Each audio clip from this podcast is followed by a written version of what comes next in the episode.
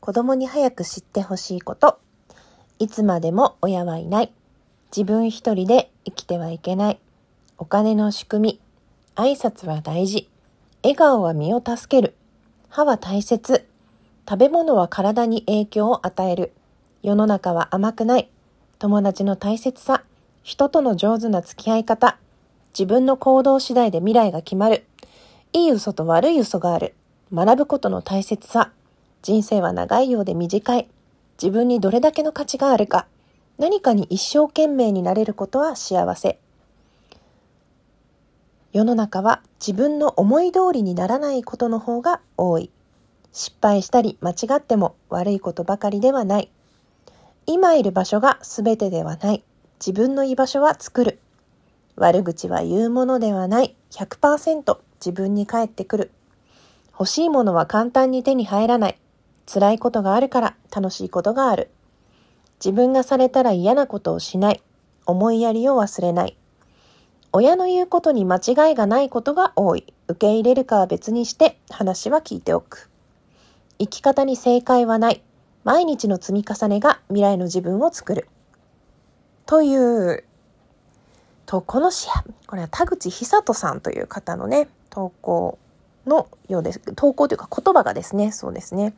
投稿してる方は別の夢かなうさんという方ですね。うん。ぜひ言葉で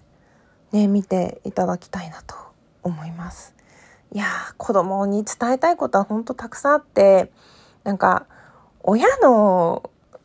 ね、言うことに間違いがないことが多いって書いてあるけど、でもね、100%じゃないんですね、親も。だから、いつもいつも子供に何か伝えるときに、本当はもっと違う言葉があるのかもしれないとか、もっといい伝え方が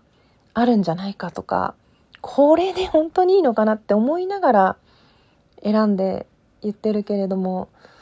うーん、それもきっと直後にはわからないというか、何年も何十年ももしかしたら死ぬ時死んだ後にわかるかもしれない。と種をまく仕事だな仕事っていうか親ってそういう存在だなっていうふうに思いますね。いつ子供の中で芽が出るかわからないし、ね、子供の心にあった、その土壌にあった言葉じゃなければきっと芽も出てこない。なんか自分がどれだけね、栄養あげすぎてもいけない。水をあげすぎてもいけない。こう、ある程度は強く生きてほしい。囲ってばかりではいられない。悩ましいですね。どの程度が適切なのか子供によって違うし、うちはね、子供1人しかいないけど、2人3人ってなるとまた違った大変さもあると思いますし、うーん、なんか、ツイッターとかさ、ネットとかさ、友達から聞いたいいなって思うことを少しずつ実践したり試行錯誤したりして日々過ごしてますけど、本当ね、思い通りにはならないのよね。自分が産んだ子供とはいえ、他人ですからね、自分以外の人間ということなんで、自分の人生を生きさせようとしてはいけないし、自分がこれが良かったからって子供もそうだとは限らないし、うん、日々発見というか逆に教えられたり、励まされたり、親にしていただくという感じですね。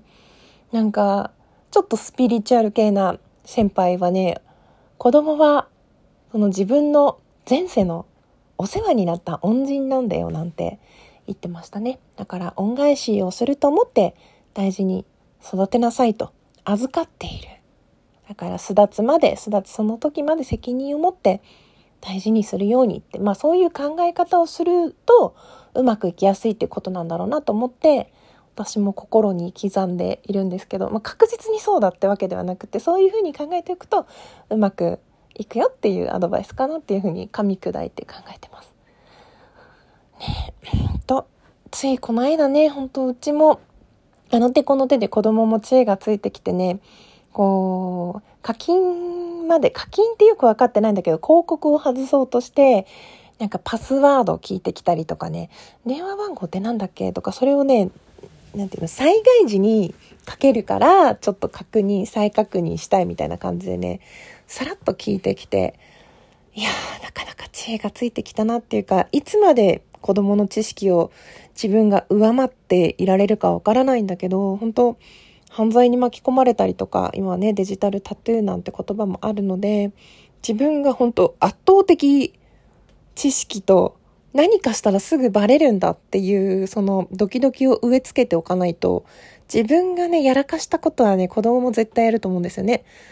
本当私も迷惑かけてきたんでいろんな覚悟をして先回りして潰すわけじゃないけどちょっとなんかねしっかり自分も対策していきたいなって思ってます。そのやってから叱るんじゃなくてやらなくていいようにしてあげたい部分もあるのよね。うん。